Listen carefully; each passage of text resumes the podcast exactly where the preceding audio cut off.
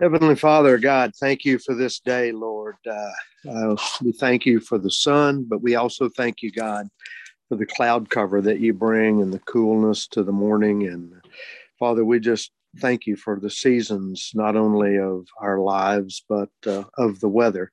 And God, Lord, we just thank you this morning for Jerry and for his leadership and pray that your Holy Spirit would uh, inspire him and give him the words to speak, Father, that uh, you would have us to hear today. Lord, thank you for Jerry and his family. Pray that you would bless Jerry, his entire family, his business, and all of the different ministries, God, that uh, he's involved in. We ask this in Jesus' name. Amen. Amen. Brother Thank- Bierman. Thanks, buddy. Yeah, and David, just to bring you up to speed, I uh, we're going through uh, my men's group's going through Storyform Life on Wednesday, and Justin Wolfenberg's leading us, and I'm I'm just giving on Monday some recaps. And this week is really interesting for me uh, because it's talking about the kingdom, and this is a really tough topic. Like the idea of a kingdom is really difficult for me, and I wonder how many how many of how many of you guys struggle you know with as as we live in a western culture that we really don't understand the ancient ways of following or revering a king. And my narrative in full transparency i was talking to dakota about this the other morning. My narrative is that kings are bad uh, kings are greedy they're oppressive they're ruthless and i think about like modern day royalty like the king and queen of england and I don't mean any disrespect by this, but the narrative that I tell myself is they don't do much, right? They're just this elitist, spoiled, narcissistic um, group um, that just expect others to bow to them and serve them.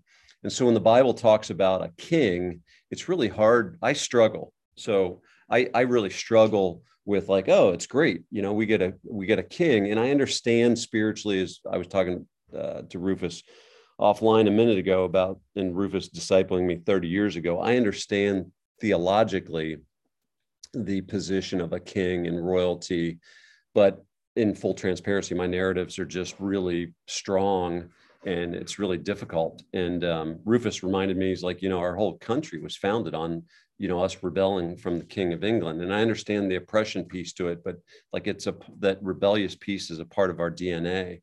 So anyway, let me read uh, Zechariah, Zechariah real quick and, and um, kind of get into Justin's teaching uh, with Storyform Life about um, the kingdom.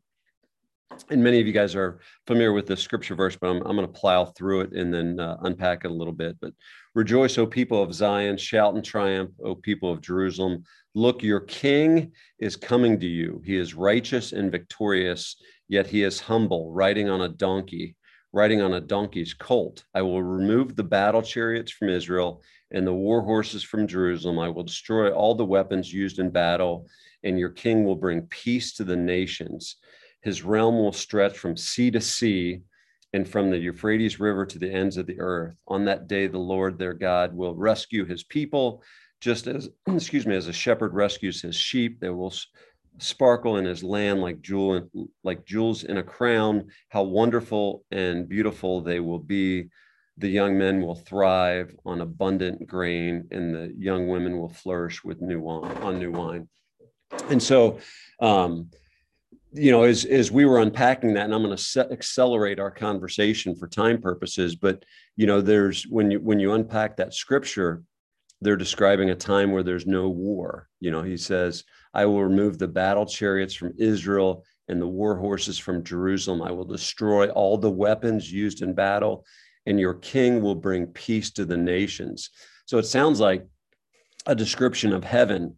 Um, your king comes, and when it says rules sea to sea, what Justin unpacked with us is, you know, sea to sea is the kingdom. Sea to sea seems to be describing the kingdom. And we're pieces of the story. This is this was really i struggled with this as well that i'm a piece of the story. I'm not the central theme.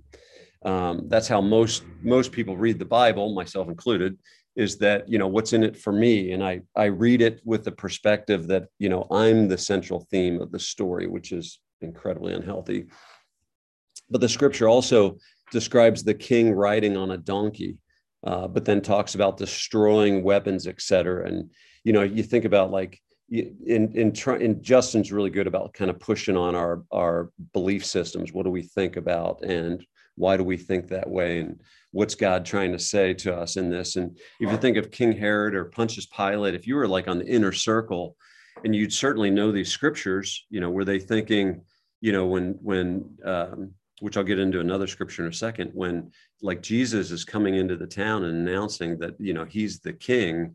And, you know, everything that I've watched on TV, I'm watching the the series The Last Kingdom, and it's incredibly violent.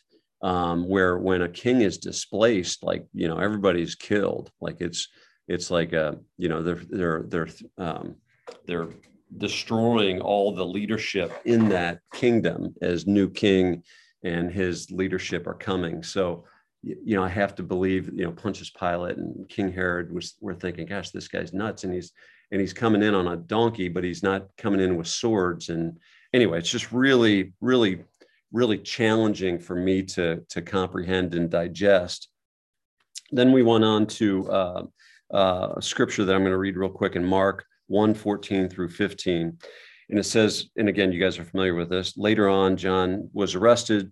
Jesus went into Galilee where he preached God's good news. The time, uh, the time promised by God has come at last. He announced, "The kingdom of God is near. Repent of your sins and believe the good news." And again, a new king, which is creating tension and conflict. And how did the how did the, the, leaders and followers of other kings like herod think about this? Like you know as somebody's announcing themselves that there's a new kingdom coming and while it's the kingdom like the scripture reads it's the kingdom of god. But as i mentioned when kingdoms you know come and, and again i'm seeing this on netflix it's like there's death displacement from an existing king you know um, that that series watching you know the last kingdom is really fascinating um, and yet the another piece the main character is like the reverence that he has for the king um, which again is really difficult for me to uh, to comprehend in you know western culture um, the, the individualism uh, which I'll get into in a second.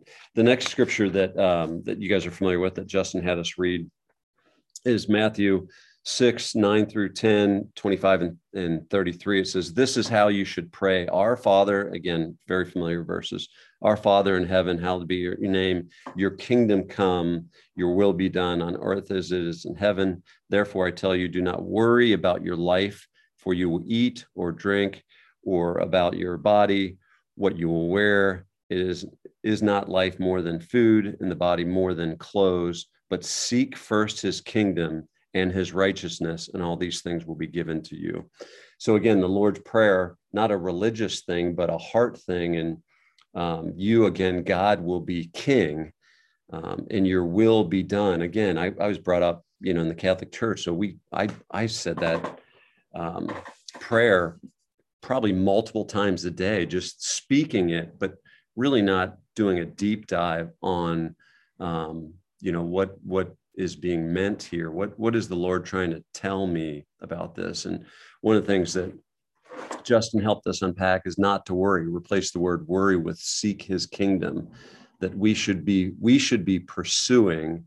Um, where is He working? Rufus and I talk about this as well. It's like where do where do you see the Lord working? Where are there already ripples of what He's doing and joining in? And then when you join in, then who's getting the glory? Um, and where's the pressure? Uh, again you know um, justin really challenged us like you know where do you see yourself and how do you perceive like the kingdom? Like you're trying to you jerry you're trying to build the kingdom of god versus seeking. And justin posed these questions to us. He said how would your belief change if you started to view jesus as a king? Which again talking about my struggle with looking at the reverence of a king um, but like leaning into that you know how would your belief change if you started to view jesus as a king coming to restore his kingdom? Um, instead of just viewing him as your personal savior and when i say just you know i know that that that probably that word you know just your personal savior um, but when when it's when I look at it that from that perspective, then I'm the center of the story. Um, instead of spending my time interacting with Jesus as King, how how might how might this change your relationship instead of just viewing Jesus as your personal savior, but instead leaning into and what I'm being challenged on this week is leaning into Jesus as the King, and He's coming to restore His kingdom. And what's the difference between seeking the kingdom and building or expanding the kingdom? And again, I feel conviction. I love Rick Meyer uses that word with me a lot. Um, what's the difference between seeking the kingdom um, versus building the kingdom or expanding the kingdom? And it, again, me, uh, a lot of times I put myself in the center of the story that I'm going to help. I'm going to help God build the kingdom. I'm going to um, Brad Ewing and I talked about this actually at lunch a couple weeks ago. Um, that I'm going to help expand the kingdom um, versus which is which is again very normal language for me especially within the christian community i would say things you know rufus when we are having lunch i'd say things like you know i want the lord to uh, use me to help build his kingdom or i want the lord to use me to help expand his kingdom and that's not what God's calling me to do, but to seek the kingdom. And so, gosh, it's really, again, pushing on me. Justin said, you know, review your time in relationship and note where the kingdom is happening. You know, God's will be done. Um, so as you're reviewing your time in relationships where the kingdom is happening, again, seeking the kingdom, where are you spending time, Jerry, where you see the kingdom is happening and then joining in, seeking that? And Justin challenged us for this week. Um, some of the men are on this call. He said, you know, try to literally seek the kingdom this week. You know, do you see its place? Um, do you see it in places you didn't expect in your work?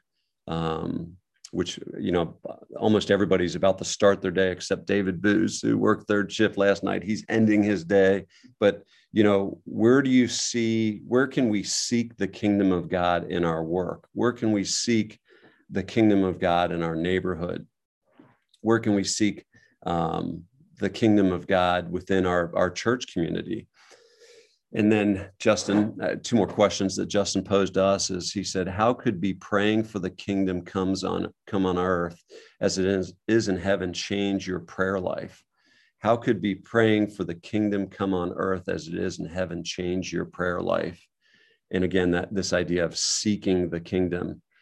Um, and the last question Justin posed, Rufus, was spend time experiencing Jesus as King and again, for me, circling back to the way that I started this, it's really difficult because of the ancient times, the reverence and the authority that a king had. And we don't have that, you know, we don't have that model within the United, the United States. We certainly don't look at political figures as that level of authority. So um, really leaning into what is what is the God, what is the Lord trying to teach us about the reverence for a king and how could we spend time um, experiencing Jesus as king, excuse me, experiencing Jesus and ki- as king and seeking first the kingdom. So, Rufus, if you want to jump back on, I don't know if you have any quick questions or thoughts on that, but th- this is this is this story form life has been really uh, challenging, really really challenging. Um, for me and pushing on my belief system and my my thought process.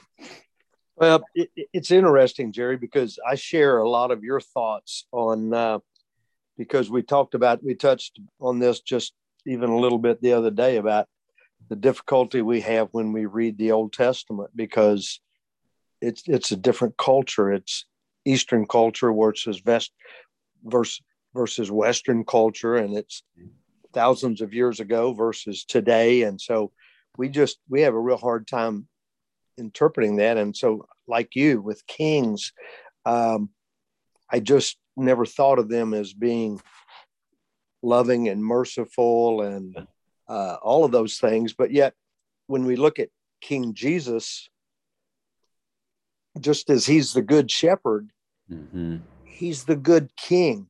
Mm-hmm. and it's really interesting because Crossroads did a uh, a sermon, I think, or a series one time talking about the good king or the good father. Mm-hmm. Which is he? Mm-hmm. Well, he's actually both. Mm-hmm. So that's the thing where you talk about your struggle. The thing I struggle with is looking at my God as my father to climb up into his lap and mm. call him Abba Father. But on the other hand, to have this unbelievable respect and reverence to, to want to fall down and to take my hat off when I pray and just different things I was raised to do because because he is this awesome God, he is this king. And yeah. there's this real dynamic tension that you know, I try to put this together and I I, I, struggle with that as well, my friend. yeah.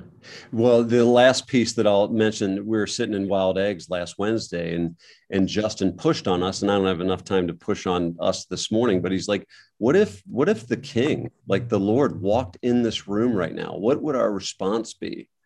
And you know that, like, getting into that mindset is really that it's really hard. I mean, it is really, really difficult because we live in such an individualistic you know um, society and it's in it and it's in our dna it's so this rebellious um, this rebellious you know piece this um, you know i'll lead myself type thing um, man it's it's it's a challenge.